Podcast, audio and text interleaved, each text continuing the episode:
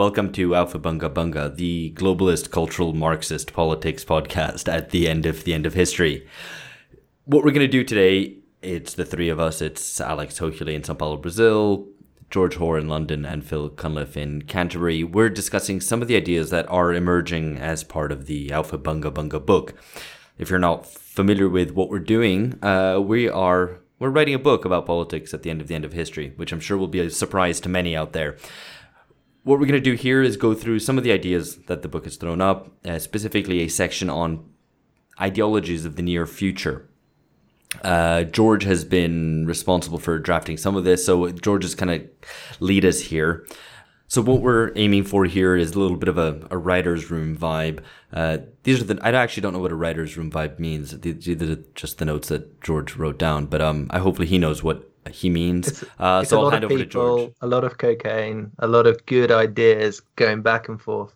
Um, no, so yeah, I guess what we're trying to do with this um, with this section of the of the book is to um, I guess extend our reading of the current moment, our our analysis of what's going on in the in the present into the future. Um, I think it's necessarily the most speculative uh, bit of the book. It, it uh, is the bit where we kind of could be proved wrong more or less uh, quickly.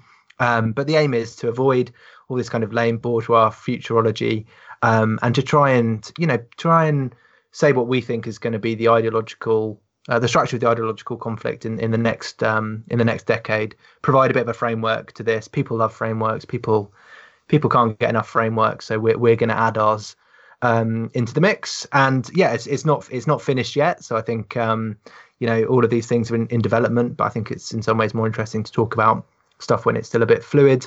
Um, and i certainly haven't made my mind up on on all of the points i'm sure that we'll be discussing so looking forward to chatting it through. So that's what we're, we're trying to do with this with this bit of the book is say what's coming what's coming what's next. That's the way i should have put it. The global politics uh, at the end of the end of history what comes next.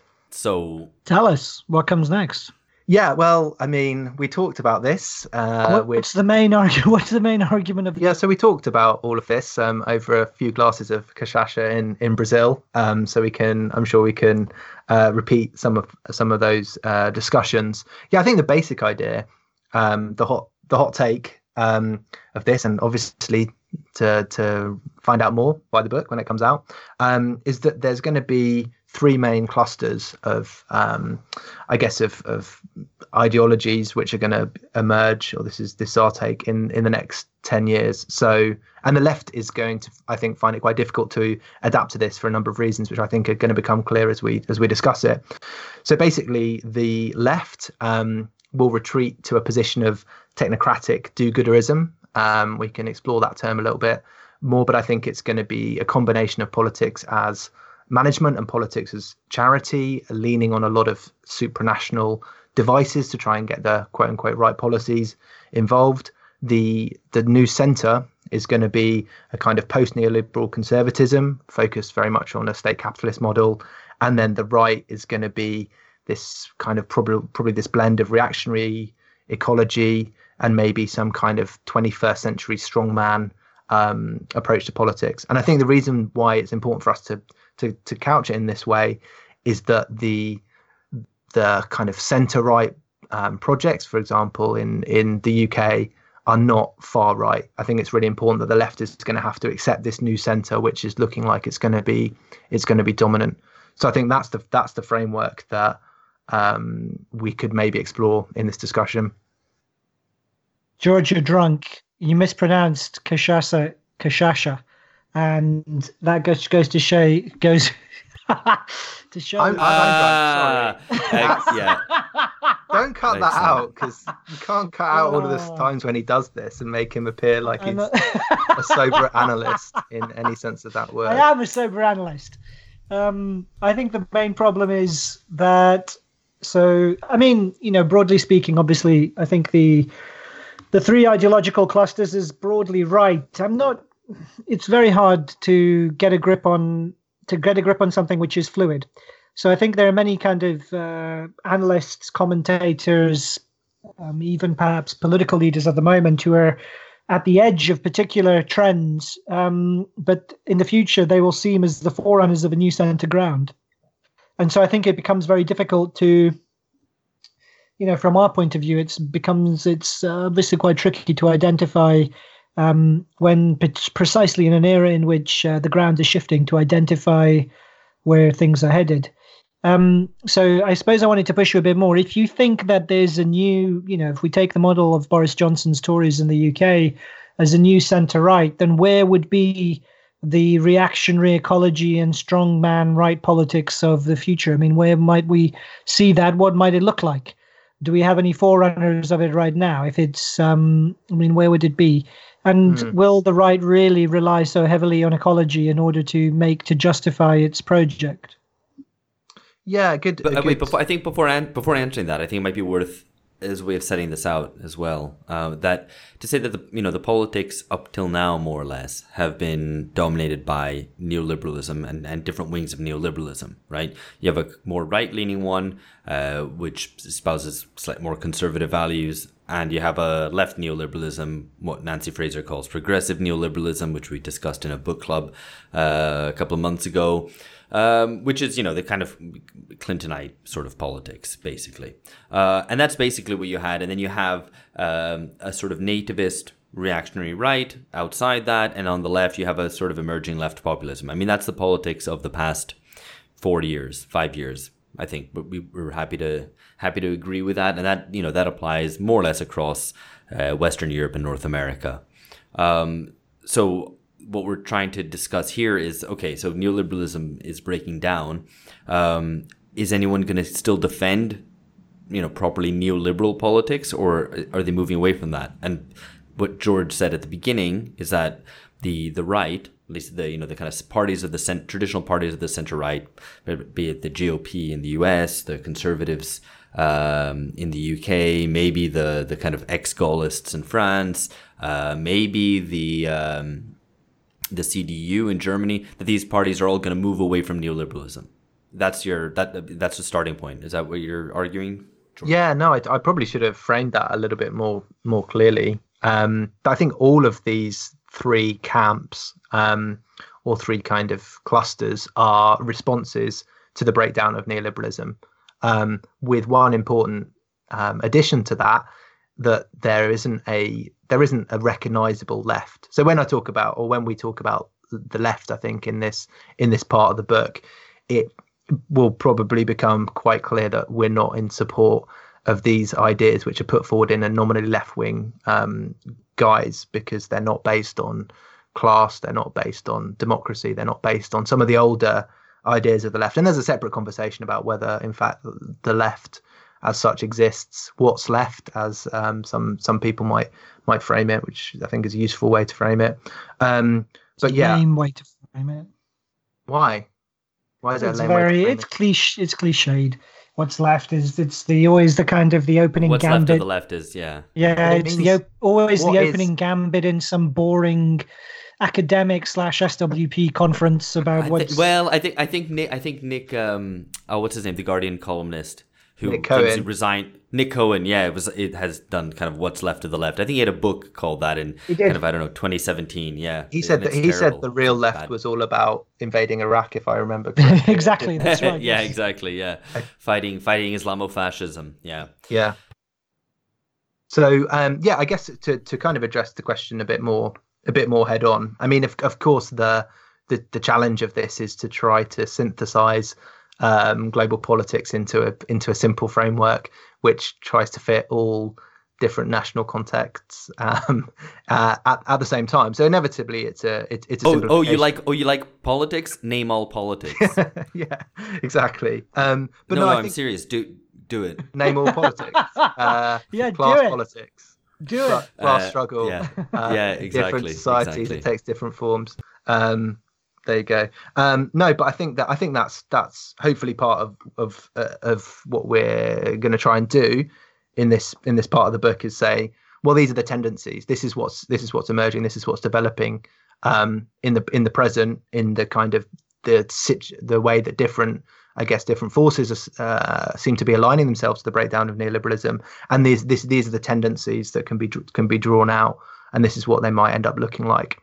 So yeah, as I said, it's it's it's a bit more speculative than the rest of the book. So it's good to it's good to kick off with this and and um, think big, dream big in our in our analysis. It might it might also be good to kind of answering Alex's point. It might also be good to put the question as to what happens to neoliberals, um, and it is an interesting question because uh, in a sense, they've never, you know, I mean, a lot of them, I think, would say, I mean, there's a question as to what neoliberalism is, and yeah, there's a big debate, and this and that, and and you know, to be fair, it has been a uh, way for the left to evade some of its own, um, to evade some of its own internal problems by uh, blaming everything on this enormously kind of malevolent and hegemonic and overwhelming force uh, called neoliberalism, which pervades every aspect of society and is impossible to escape. Anyway. So, so no, the, no, no. My, I think this is an important point, and my take here is that the the the discredited neoliberals, they they do have a they do have a route out, which is to double down on some aspects. Yeah, they will. Aggressive. I was going to say, but if well, but effective, but effectively, they're put in the position. A lot of them now are put in the position of being uh, like communists in the 1990s um, they're defending an idea that was never properly implemented. So for them, for neoliberals, you know, they would say, well, you know, kind of the people who've been trying to implement neoliberalism, it's never been properly done. It's always been um, regressive, artificial, uh, not pursued um, with the kind of degree of uh, systematicity and ruthlessness and um, single-mindedness that's required for the project to actually work. Yeah. The, and yeah, I think like that's still too much state. You know, you've there's still there's yeah. still a welfare state. You know, etc. I mean, I know Brazil's relatively peripheral in, in all these matters, uh, and it's not kind of at the leading edge ideologically. But um, you know, you have the case here now where uh, the the Bolsonaro government, you know, its economic policy is hardline neoliberal, like completely ignorant of the fact that the world is turning against that and moving on from that. Um, and it's and, and the argument being that despite having broadly speaking, you know, kind of even under the the Workers' Party government, still a kind of semi neoliberal uh, sort of uh, economic policy. Uh, you know, today it's like going, no, no, we need, we've had way too much state. Now we need to do more of it. So, but uh, you know, I, I raise that example one to kind of confirm Phil's point about neoliberals will always say that you know no it was never truly implemented. I mean, at least certainly the hardline neoliberals, um, but also to say that um, it probably won't be. It, it, probably, I think that moment has gone. It's only maybe in places somewhere like Brazil where they can continue doing that. But I mean, you know, even I don't know in, in Turkey or in India, that's not what's being pursued now as as um mm. that sort of policy, right? The kind of rollback, rollback neoliberalism, right? No, no that's right. And I, I suppose it it raises questions about then who is the who would be the challenger to the state. Um, in this kind of new, um, so if neoliberalism was associated with uh, rolling back kind of collective provision and offering a critique, however problematic, but you know, offering a critique of state power and the role of the state in contemporary society, and or at least posturing and claiming to be in a position of offering their critique. Then the question becomes who on the new kind of political spectrum or the new political landscape identified by George before, who occupies the place of being hostile to or suspicious of centralized state power. Because if yeah. everyone is kind of uh, if everyone is drifting towards more role for um, the state, for the state in guiding society, in ordering society, in um, in uh, recovering from the crisis and the, in the aftermath of neoliberalism, then the question is who is left to actually criticize state power. I think there's probably there is a, there is a route here, um, but I think it is a good it is a good challenge. So my my guess, my expectation is that neoliberalism or those particularly defending more progressive strands of it will split into two the more the the interest of capital more straightforwardly um, i guess advanced by this uh, this idea of state capitalism or this post neoliberal conservatism um, which we can come to later. But I think that what will be more interesting in in some ways, because it will be much more fluid, will be the what remains of the left and how this could actually end up being um, the the kind of the the the natural home of the professional managerial class of the people who actually in their um, approach to redistribution are, are, somewhat indifferent and and probably quite meritocratic and and so therefore fitted in quite well with neoliberalism in a number of ways, but in their approach to to recognition, as this is Nancy Fraser's distinction, are are hyper progressive because you can see perhaps in this in this kind of technocratic do-gooderist um, constellation there could be quite an anti-statist approach. So if you extend some of the sunny optimism around some kind of tech solutionism that could be quite anti-statist. It's not. It's it's a critique perhaps on of the state on the basis of not solving problems, not in terms of being an arbitrary power, and that might that might not be exactly what you were driving at, Phil. Yeah, I mean, I, mean, I, I, I actually think it might be worth exploring this kind, the question of the relationship to the state as a way of um, kind of breaking this open, because I, I worry that uh, for people listening to this, it might just be a lot of big words and you're kind of going, okay, well, who's who's who here? You know, especially if the current reference points that people have become familiar with over the past decade, you know, those are disappearing. Then then where do things go, right? So so as not to be too at sea here, I think maybe it's worth going. You know, so who's the who's uh who's like who's still doing the the state who's kind of critiquing state power and i think one thing uh, is which you know george kind of has written, kind of drafted in the chapter, is the idea of technocratic of kind of solutionism, right? Um, of, of a kind of doubling down on the kind of Silicon Valley vision of the world where state provision can be rolled back because now we have all these apps that will service uh, all your needs. Um, and it'll be a kind of, you know, tech and market mediated means of, uh, of providing people with, with services, right? Um, so, you know, you, you know you you buy your water online and you can choose between different water providers through an app uh, you know tra- public transport infrastructure you know forget that. It's mainly just um, you know just uber basically. And so that would be i guess the the repository uh, that that kind of those sorts of ideas and that's those sorts of um, ways of uh, providing services and, and, and managing the economy, uh, that would find its repository in kind of the kind of Silicon Valley vision of the world. Yeah, and I think the I, I don't mean, understand who who would be the political owner of that vision. The parties, or in terms well, of yeah, who? Or... Well, I mean, political theory or political parties or whatever. I mean, because if that kind of Silicon Valley vision belongs to the past, effectively, I mean, where does it stand in you know in Trump's America? Um, well, I mean, I guess you have except Andrew as part of the PMC, or yeah, the kind of Andrew Yang style um, yuppie insurgent populism, or I mean, I just don't see that it's kind of a that it's it not has a, a, a, natural place in the way that it did in the past, where it's not a mass the Silicon politics. Valley. Yeah, well, yeah, uh, well, under Obama, you know, he had the alliance. Those that was one one kind of group that was inside the Obama tent. Um, so it does, but I'm not clear as to where that kind of group would fit into a new political project. In terms of a base or in terms of its kind of leaders? Because I think eh, in terms of a base, I agree it's not obvious who amongst the kind of broad populace would support that. But there is there's a fraction of capital. There's you know kind of uh, sections of capitalists in certain sectors, especially tech, who would would prefer that and who still want you know maybe the state to be rolled back, especially as uh, profit margins are narrow, that uh, the further privatization of of uh, public sector. And, yeah, and they're worried about kind of tech stuff. They're worried about breaking up big tech, which is kind of on the agenda now in the states, independently of any political party. Um, so sure, I mean, uh, you know, they're just, but that's because they're on the defensive and they don't have the same kind of political grip that they used to, um, say, during the Obama years. I, yeah. I, I just don't see so, where you know it, yeah. part, it's well, part can... of the old technocracy and yeah. I don't see where they fit anymore.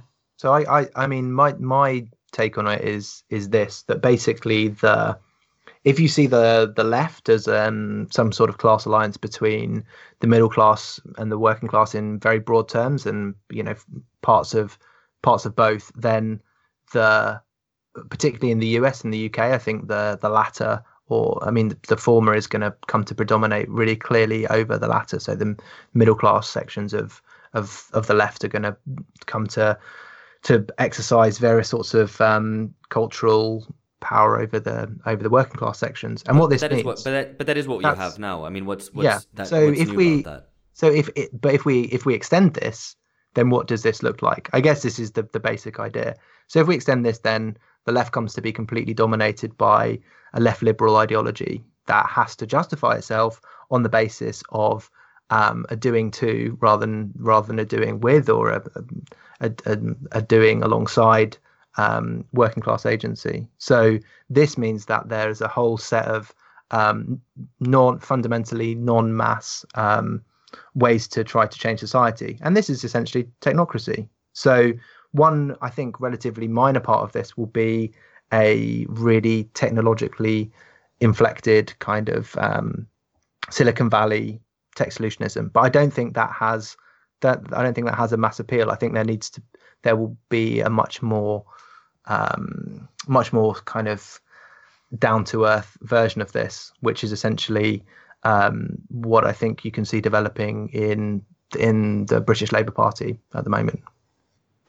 Well, I mean, I don't, I don't know how to approach this. I mean, without because that that that all seems very driven just by the particular experiences of the Labour Party in the past six months, rather than being. I don't know if that's a, a kind of a big overview. What I what I Britain is the is the country of the future, just as Britain, just as it Britain was in it's a completely irrelevant. England as it was in 1640, so it is no. so it's today. No, um, yeah. The the uh, w- what is relevant, I think, there is that you know obviously we we doesn't. we're not suggesting that any of these will be hegemonic. We're not saying what is the he- hegemonic idea of the future. We're saying what are the what are the kind of where the like the ideological fracture lines right? What what does that what does ideological contestation look like uh, in the next two to five to maybe ten years right? And so uh, you can see that you can have one a kind of marginal party, right? Like the Lib Dems in the UK, whatever, something that might get 15% of the vote uh, in in kind of major Western countries, which would be representing the interests of you know the professional managerial class, uh, maybe shifted a little bit leftwards. Uh, so maybe some element of redistribution, but maybe adopting ideas like UBI, as well as being quite pro tech, I guess, you know, the, kind of adopting tech solutionism. That that I kind of I can buy that idea that that is the the kind of the new center left. Um, I mean, is that what you're is that what you're proposing, George? You know. Uh, yeah, I mean, I guess the the the framework in in the in the chapter is is an attempt to sort of say, well, to it, it starts from the assumption that we're going to have uh, continue to have um, a sort of politics that self-identifies as left, a sort of politics which is more central and a politics which is more more right wing. And so what this what this part, I guess, uh, of, of of the book, at least from my point of view, is is trying to do is to say what are the tendencies within what is identified and identifies itself as the left and and to try to draw those out and see what is what is likely to be the direction of the direction of travel. And i guess okay the, so we're drifting a bit i think here. Um so where did we begin? We began with trying to. So where did they begin? So we started by talking about these various clusters. Um, I picked up the question as to where we you know what happens to the neoliberals. Um, we talked about kind of the emergence of the or the tech solutionism associated with Silicon Valley ideology, how that no longer has kind of a natural bridgehead in um, the new kind of political structures. Um, and we've kind of lost track. And so take us, um, bring us back to where we were. Um, so where were we kind of heading with these? Um, where were we going with these clusters? So we've we started with um, you laid out you laid out several of them, George, and we kind of we've dealt with the idea of what happens to the neoliberals. They're left in the position of being kind of the great lost cause.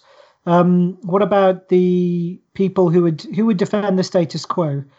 and what, excuse me, what does the status quo look like now?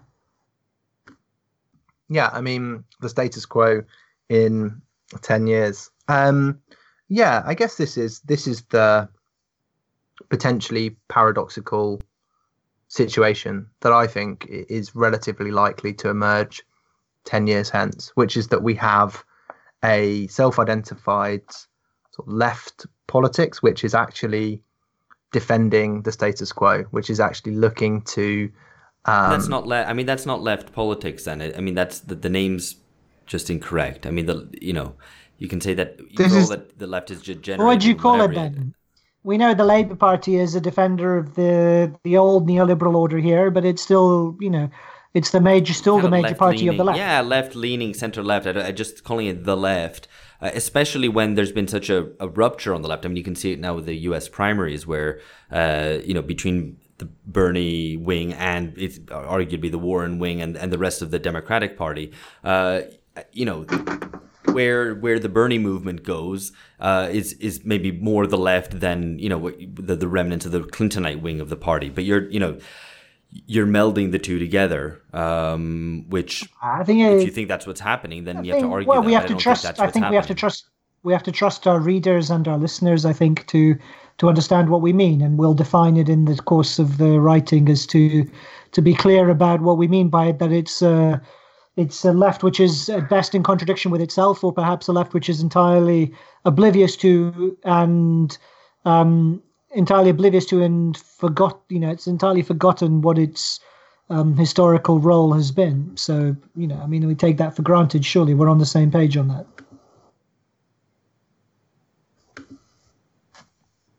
Yeah, I mean, fine. Um, but I mean, as a way of, of, of grounding this, I think it's worth maybe returning because rather than saying what the left is going to do, and because you can say, yeah, the left is dominated by the PMC, so it'll continue to be dominated by the PMC.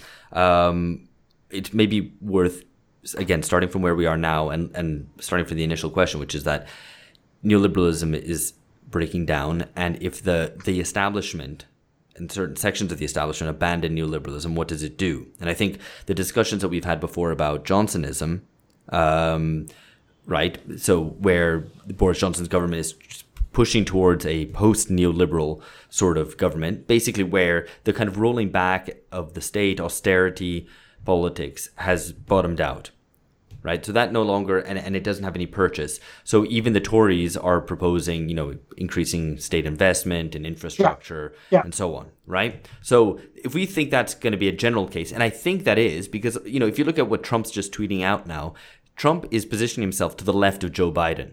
Which I think is very telling. So this is the the kind of Uh, the, the the center right now, and although people like to call Trump extreme right, and and, and certainly his kind of racial politics seem to be, um, in practice, in terms of kind of economic policy, in terms of uh, foreign policy, he's kind of center right. It's just that it's a very different center right to what we've been accustomed over, you know, to over the past thirty years.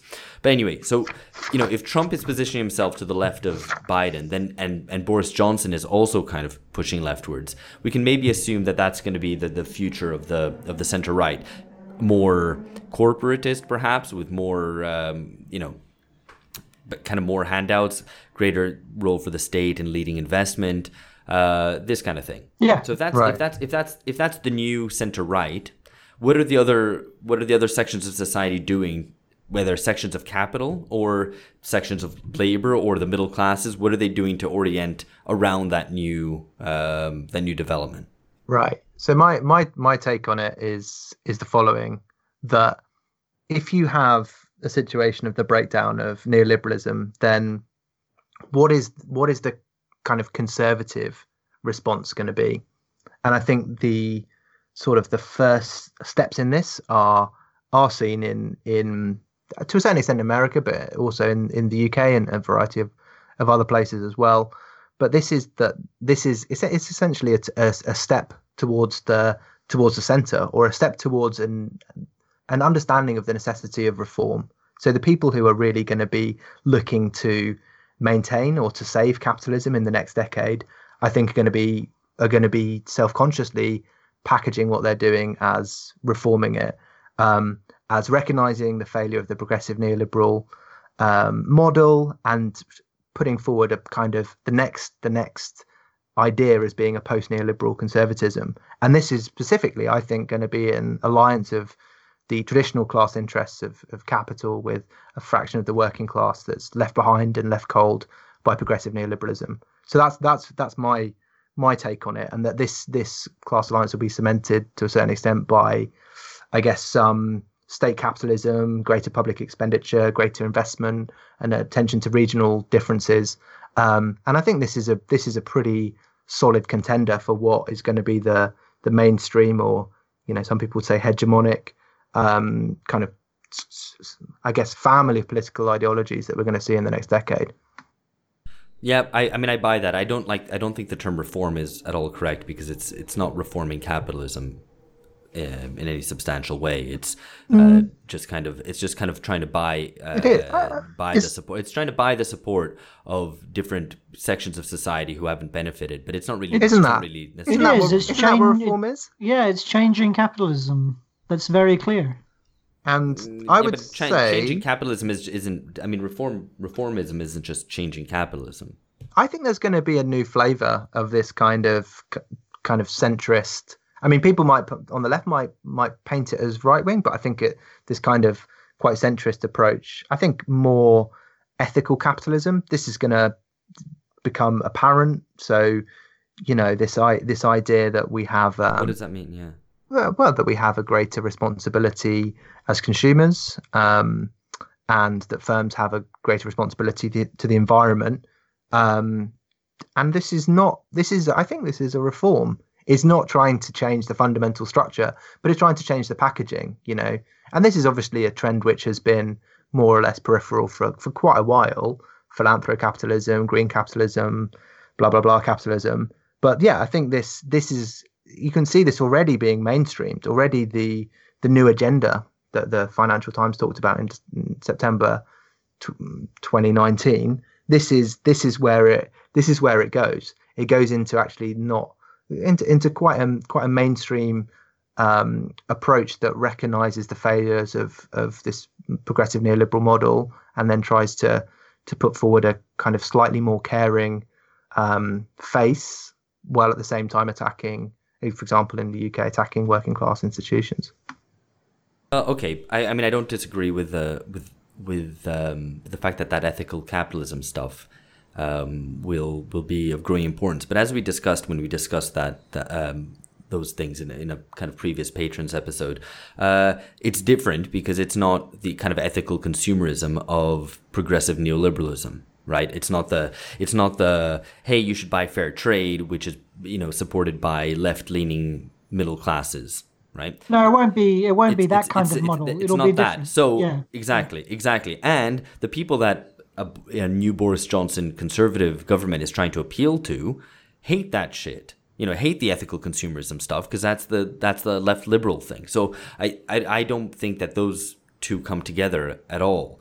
Um, I- I think that's I think it's- that's picking two di- two very different things. I think that's a good point, but I would differentiate a kind of communitarian approach. So, like, let's all have a bit more, a bit more kind of responsibility taken collectively for, you know, what we do and and for the society we live in, and let's try and build bridges and kind of bring everyone together. And that is quite different from a, um, a, a shinier and more individualistic, more kind of, I guess, even identity focused approach to consumption, which is okay. This is this is how I can display my radicalism. It's not. I don't think it's going to be self consciously radical um, in any real in any real sense. I think instead it will be it'll be conservative in the sense of we have in order to conserve the environment, in order con- to conserve communities, we need to we need to reform our our behavior a little bit. You know, the acid bath of neoliberalism has destroyed communities and people's sense of obligation. So let's just bit by bit bring this back. That's that's the way I see it going. I mean, that, uh, you, you could that looks more like uh, in the UK currently blue Labour, um, and it doesn't look at all like Trumpism, right? Because Trumpism is much more combative and anti-political. Uh, and and you know anti-establishment at least Yeah, rhetorically. but it's based on the. Um, but it's based on it- the nation. It is based on claiming protective interests and um, defending the borders, securing better deals for American workers. The speech by Trump, the Bannonite speech by Trump on his first, um, in his inaugural address about the fact the empty, rusting factories like tombstones. So there is a strong, um, there is a strong kind of collectivist sentiment behind it, and also trying to encourage U.S. companies to um, bring their bring their investments from offshore back back to the states, and that seems to be um, accelerating under the Trump administration. They're encouraging it. The regionalization of the global economy is also kind of um, underpinning that drive as well. So, I mean, I think it fits. It fits what George is saying. It'll be a different kind of the the justification for capitalism will look different, and it won't be the ethical kind of the neo the neoliberal kind of ethical capitalism or the progressive neoliberal vision of justifying capitalism from the left, which was the consumerism kind of promoted in The Guardian. Um, but there will be a new justification of capitalism that is collectivist and will be more centrist, I think, as well. I think the left will try and maneuver around it and try and buy into it. Um, and obviously, then this is where the overlap is between Sanders and between Trump.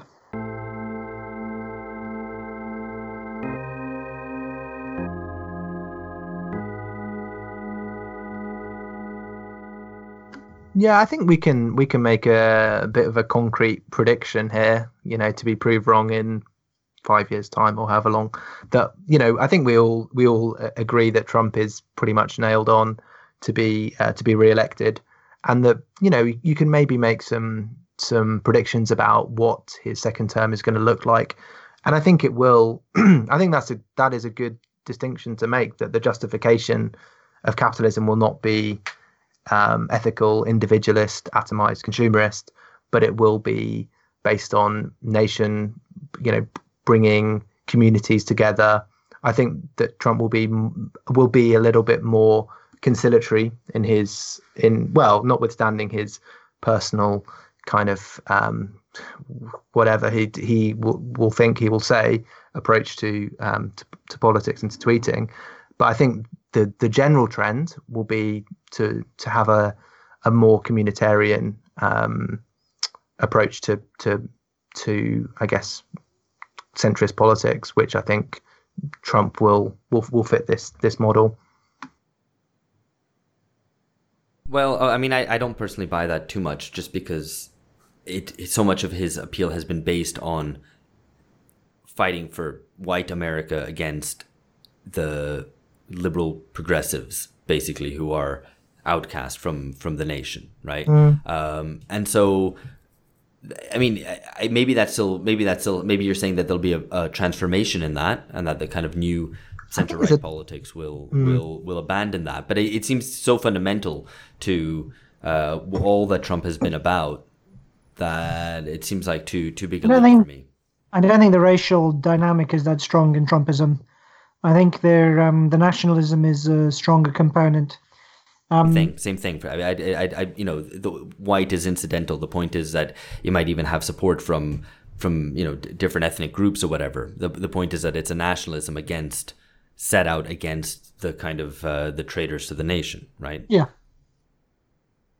And so, I guess I guess there are other models you can have of this, right? It doesn't necessarily have to be this kind of communitarian, one nation Tory um, model, which which perhaps in my it seems to uh, cloud my imagination or take up my my vision. There, I mean, there can be a more ecological nationalism. I mean, we've already seen in Austria the coalition between the right and Greens. We, you know, in Switzerland and Germany as well. There's there's a possibility for I guess, a sort of g- greener nationalism rather than a whiter one, as in the case of Trump.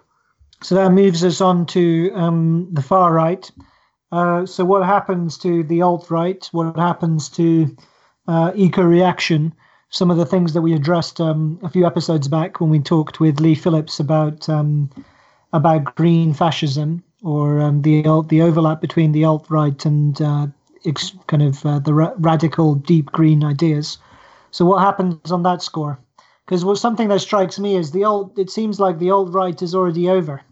Um, there was that brief flare up when everybody uh, vastly exaggerated its significance when Richard Spencer kind of erupted briefly in the immediate aftermath of um, Trump's victory. Um, and everybody took this as, uh, uh, you know, as kind of symbolic of or the entirety of the Trump phenomenon and it's faded away fairly quickly. Um, we don't hear so much about them anymore, and it's not because they've become normalized. Quite the opposite. It's because they simply haven't. They simply don't characterize. They they were a kind of flare up in the in the initial breakthrough and disintegration of the technocratic consensus, but now they've disappeared, and it doesn't seem to me that they characterize much of um, much of the contemporary right.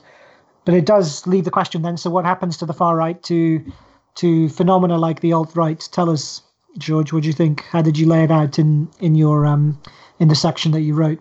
Yeah, I mean, I I think I largely agree with that. The alt right is is spent. their transgressivism is, you know, it's kind of good for one shot. It's kind of good for making headlines once, and then it, and then it kind of, it loses a lot of its, um, uh, its, I don't know, its ability to shock and its appeal.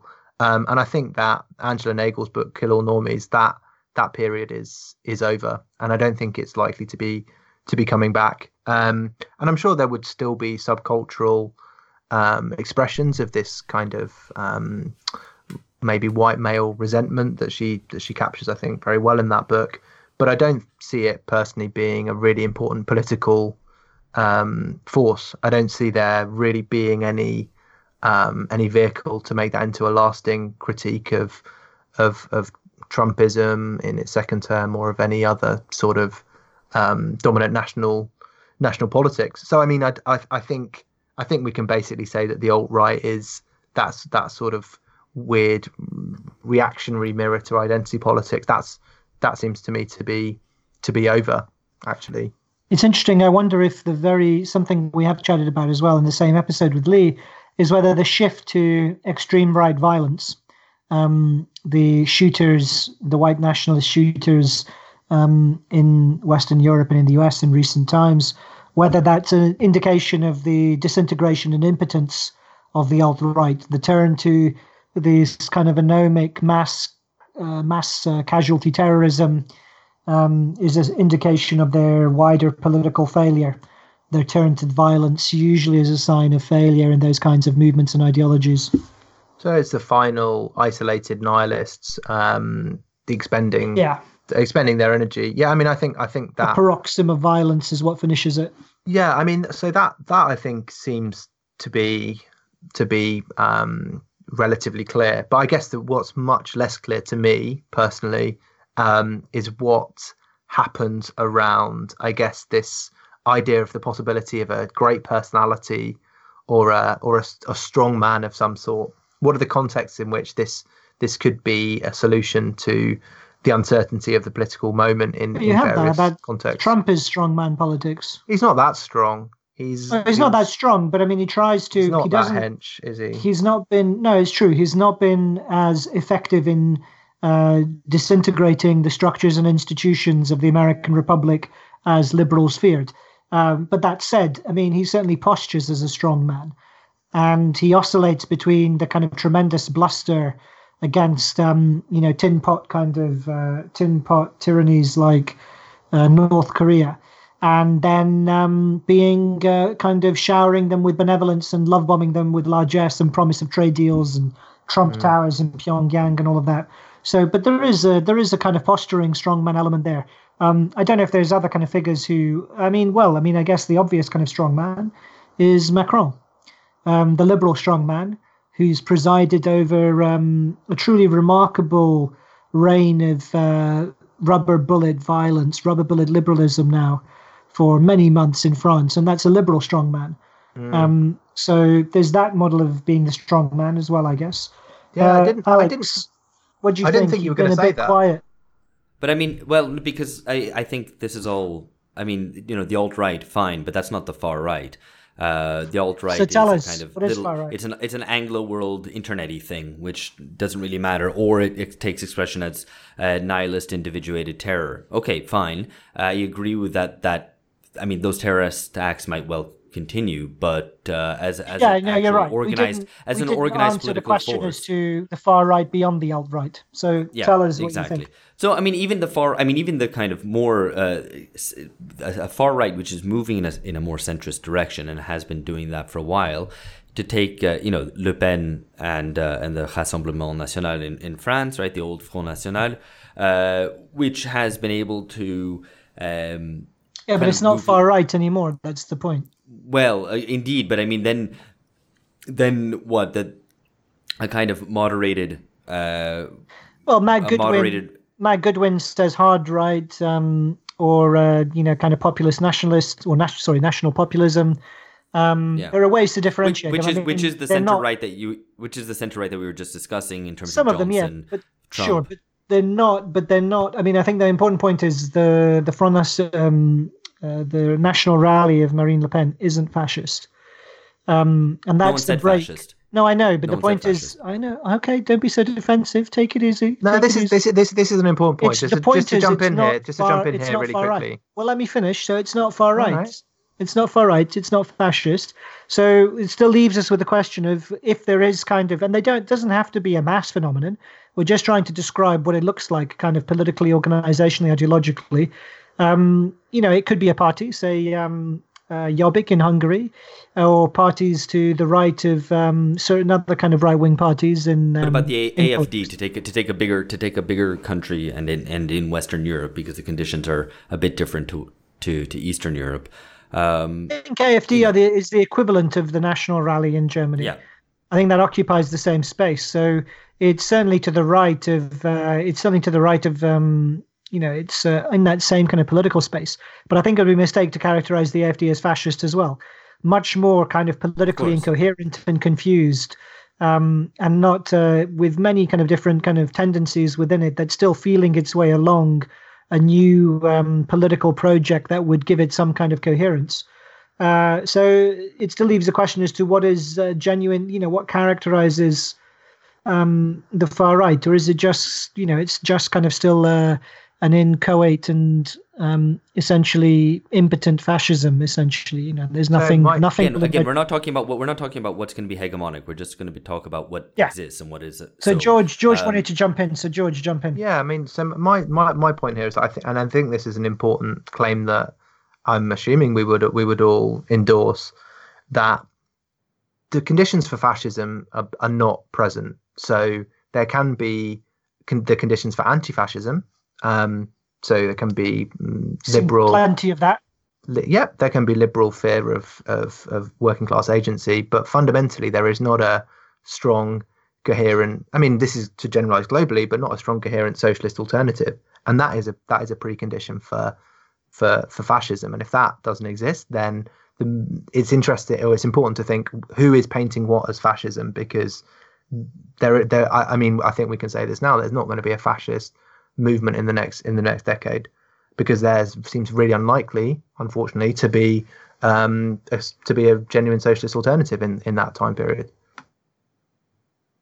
Yeah, I'm, I'm, I'm, I agree with that, but that doesn't exclude various forms of, you know, People nationalist can- reaction, right? Yeah, people can and, and they exist, and they fascists, exist, and they exist already. I mean, I, I don't think the arguments that are made that you know, uh, the the Front National is growing, the the AFD is growing. That's not actually true. They, they've kind of all, both of them have stabilized, um, and it applies probably equally to to to other kind of uh, hard right parties in in Western Europe. But that but that still said, you know, how do we chart? Because we're talking about charting this forward, not talking about the state of things now. Um, what happens to the those parties? What happens to uh, their voters? Right? Do they or do, do they start vote? Do, and I think what the argument would be to t- kind of try to tie this discussion about the far right and what we were discussing about the new center right, a new post neoliberal center right, is that it is precisely the fact that the, the center right abandons neoliberalism and becomes more corporatist, um, slightly more redistributionist, with a slightly larger role for the state, as well as aban- as well as adopts um, a cultural politics which is more nationalist. It's able to basically steal the energy of uh, of those far right movements who uh, prey on on kind of on on the aban- people's abandonment, especially kind of provincial petty bourgeoisie, uh, their their feeling of, of kind of abandonment and cultural loss. Because I mean that's what that's what the the base of those parties is, right?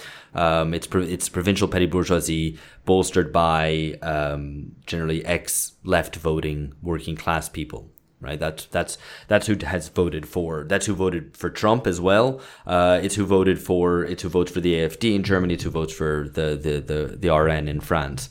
Um, so if we're saying that the new center right is more nationalist, uh, both economically as well as culturally, then I guess the argument is that that steals a lot of the the, the space, the the oxygen, and the energy of the the far right of what exists now to the right of of the center right. So Yeah. right? Do you do you agree? Yeah, with that? I I think so. I think there's another thing that comes in as well, which is if you're looking at what political movements, I guess, kind of reject wholesale um, the existing order, th- this is potentially where ecological catastrophism comes in, or really quite Uh, I don't I don't like ecofascism as a as a phrase. I mean, I know there is some, but I don't think it's particularly useful for characterizing something like Extinction Rebellion on on the whole. Um, but there is a there is a a, a place on this for, for this um, sort of movement to I think attract some of the, the these kind of petty bourgeois um, anti-systemic um, quite quite radicalized quite disappointed quite culturally displaced individuals. And I think this is this is it's difficult to say at this point in 10 years hence what what the kind of the the, the hardest core or the, the the vanguard of the environmental movement will look like but certainly there is a potential catchment for this. Somebody younger than greta thunberg? Um than she is now or that she or than, than she, she, will be now. then. That's that's very that's quite young. I mean maybe the symbol will be an, an unborn baby who is who is not. No because they don't want death to babies. They don't want the human race to reproduce. Well, but this yeah. takes us this takes us onto our next um they take takes us onto our next issue, I guess, to talk about. So wild cards, how do wild cards? So we've tried to map out some of this with some degree of you know with some degree of uh, tussling back and forth as to what some of the uh, places on the conventional political spectrum of left and right, what they might look like in the new dispensation to emerge over the next few years. And it leaves the question of wildcards. Um, so, economic crisis or technological innovation or environmental catastrophe. What environmental catastrophe might look like? Tell us, George. How do you envision it? yeah, I mean, this is the this is the thing which, or indeed, uh, Coronageddon. Yeah, Corona Coronageddon. I mean, I I think the starting point has to be that despite things being extremely fluid um, and there being an ever present possibility of crisis under capitalism, that actually things are starting to stabilize a little bit. Actually, we've we've had this emergence out of the end of history, this kind of the end of the end of history, this this process of of flux and and contestation, and now maybe it's you can see things starting to develop a more um, a more coherent, a more solid, and a more stable as as, as stable as politics ever is um, formation. And I think this this would be my um, this would be my my approach that I don't really see there being an um, an exogenous factor which is likely really to to to change things. I think it's more likely that the, this next decade will see slow and gradual incremental change.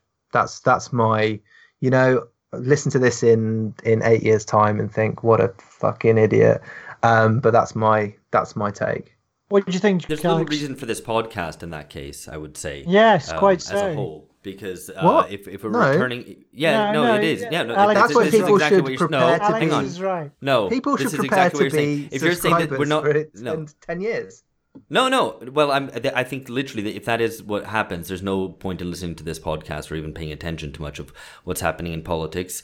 Because if things are to stabilize, um, and you get a kind of hegemonic nationalist right and a kind of imp- and, a, and an impotent uh, liberal globalist kind of liberal left, uh, and that is the the the face off that you get then then basically there's no point in paying attention. Um, I think that is probably fortunately not what's going to happen because uh, the the turbulence, the newly turbulent world that we've entered into in the past decade, uh, will continue being turbulent. In part, just because uh, capitalism is not able to sustain itself in its current in its current form. It's unable to satisfy people's uh, demands, uh, and uh, the kind of the, the, breakdown will, will continue apace. Because it, it's worth remembering that it's what we're seeing is not just the breakdown of uh, the kind of neoliberal era and the breakdown of of um, you know of what, what what was set what was set up in the you know 1990s and 2000s. But we're also seeing the breakdown of the 20th century still. You know the the kind of old conflict between center left and center right parties,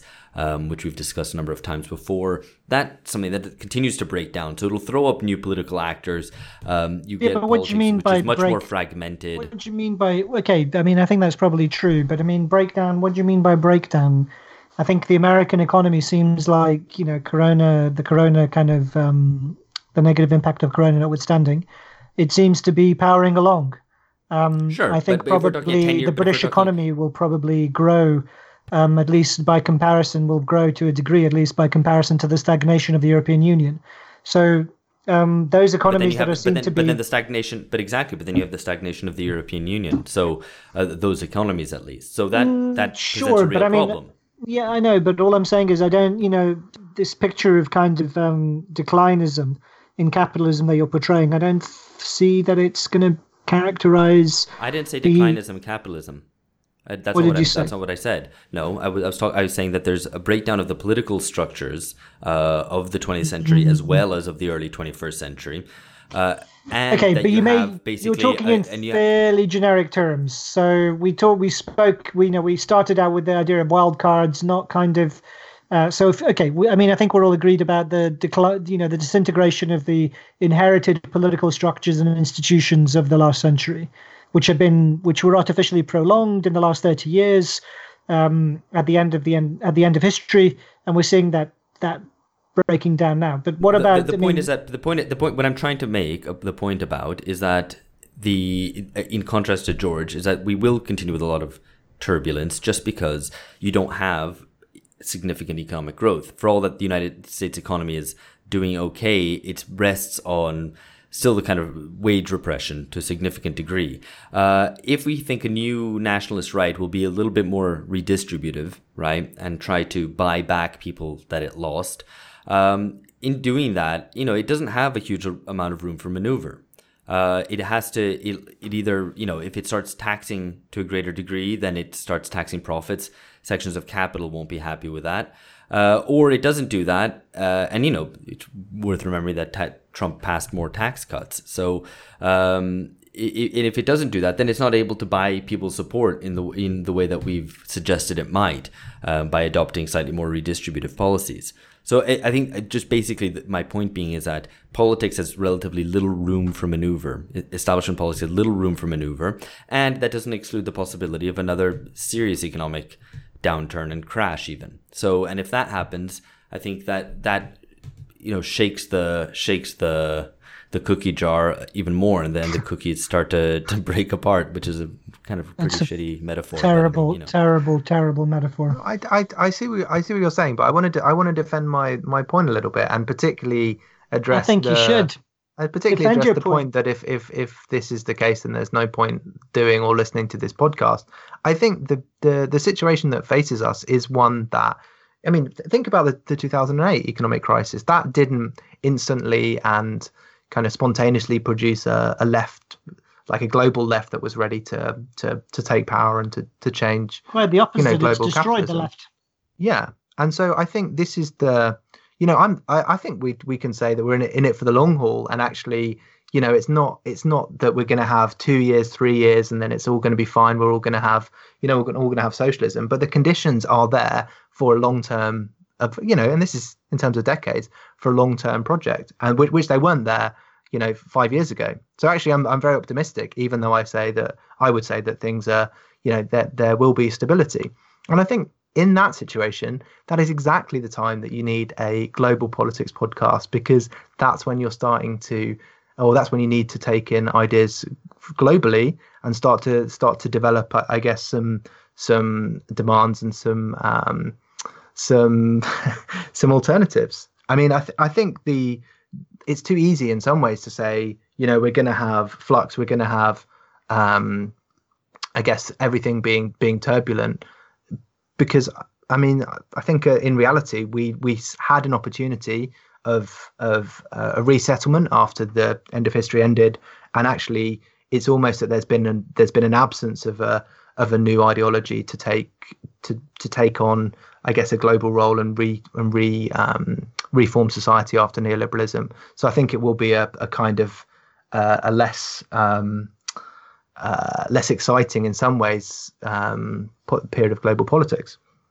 Okay, so to help kind of concentrate our minds, usually what people or what the kind of the new thing in forecasting is is that to force people to get beyond um, play, uh, hedging their bets and playing it safe, that you have to stake some money on particular outcomes, and that the act of um, uh, facing up to a potential loss forces you to concentrate your thinking, concentrate your mind, and reach a clear and decisive um, claim or stake your money on a clear and decisive outcome which helps to clarify what's at stake and also helps to sharpen everybody's thinking as to predict making predictions in general, not least because of the fact that it allows us to identify error. So, um, is anyone willing to put any money down on anything that we've been talking about? Might we even take uh, a few bunga bets? Maybe uh, some bunga bets from George and Alex. Yeah, yeah. I mean, I've I've got some money on. Or it's, it, you, Tell you us where you got money. You on. should you should never bet on things that you want to happen because that's you know that's a way to to lose money and be disappointed. Um, so I, have got some money on Trump to win in 2020. I, I, think he'll beat Biden. I mean, I don't. That's obviously not how I would, would want to happen, but that's what I think will happen. I don't know what what what what what concrete what concretely could we could we look to put money on because we've obviously we yeah. should we should we should look to put our money where our, our mouths are and also this is the first where step to being a are? to being a think tank or to being a political consultancy is basically saying this is what we think is going to happen let's put put a hundred uh, hundred quid on it to see so, to see what shakes out so I told you guys before I should have put money on Sajid Javid, the um, former chancellor, going in the in the last um, cabinet reshuffle because it seemed to be an obvious way for Boris Johnson precisely to consolidate this new kind of Johnsonian project. Um, that Javid was, uh, you know, he's a Ayn Rand nerd. He was kind of a thorn in Johnson's side because he was holding, using the Treasury to hold back Johnson's spending and infrastructure plans, and was generally obstructionist to the attempt to build a new um, cross-class coalition underpinning the Tory party and therefore it seemed obvious to me that Sajid Javid was going to go out, but nobody else was talking about it. Therefore, unfortunately, I didn't put my money where my thinking was, at least, though I should have in retrospect, obviously.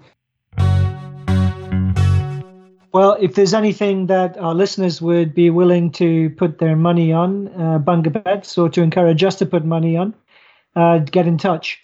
Um, but beyond that, also, if our listeners have any um, ideas or comments about what we've been chatting about, or um, suggestions for things that we've left out, or examples maybe to illustrate some of the things we've been talking about, where, and particularly in countries that we might not have discussed or might have overlooked, where um, that exemplify and illustrate some of these broad trends, or maybe that push against them, that are counter examples, then give us, uh, drop us a line and get in touch. If you've got criticisms or disagreements, we'd also be very interested to hear them.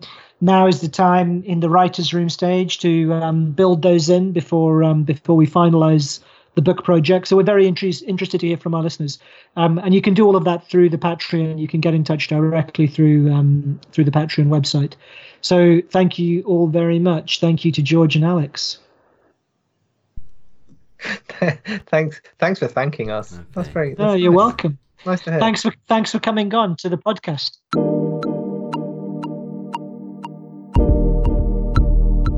Thanks for coming on to the podcast.